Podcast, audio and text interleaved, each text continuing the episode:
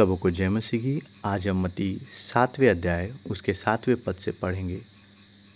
मांगो तो तुम्हें दिया जाएगा, ढूंढो तो तुम पाओगे, खटखटाओ तो तुम्हारे लिए खोला जाएगा।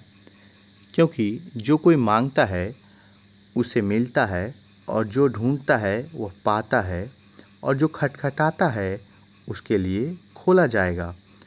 तुम में से ऐसा कौन मनुष्य है कि यदि उसका पुत्र उससे रोटी मांगे तो वह उसे पत्थर दे या मछली मांगे तो उसे सांप दे।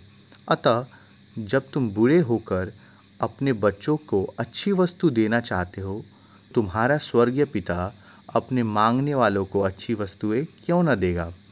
इस कारण, जो कुछ तुम चाहते हो कि मनुष्य तुम्हारे साथ करे, तुम भी उनके साथ वैसा ही करो, क्योंकि व्यवस्था और भविष्यवक्ताओं की शिक्षा यही है। धन्यवाद इतने धैर्य से सुनने के लिए। परमेश्वर आपको आशीष दे।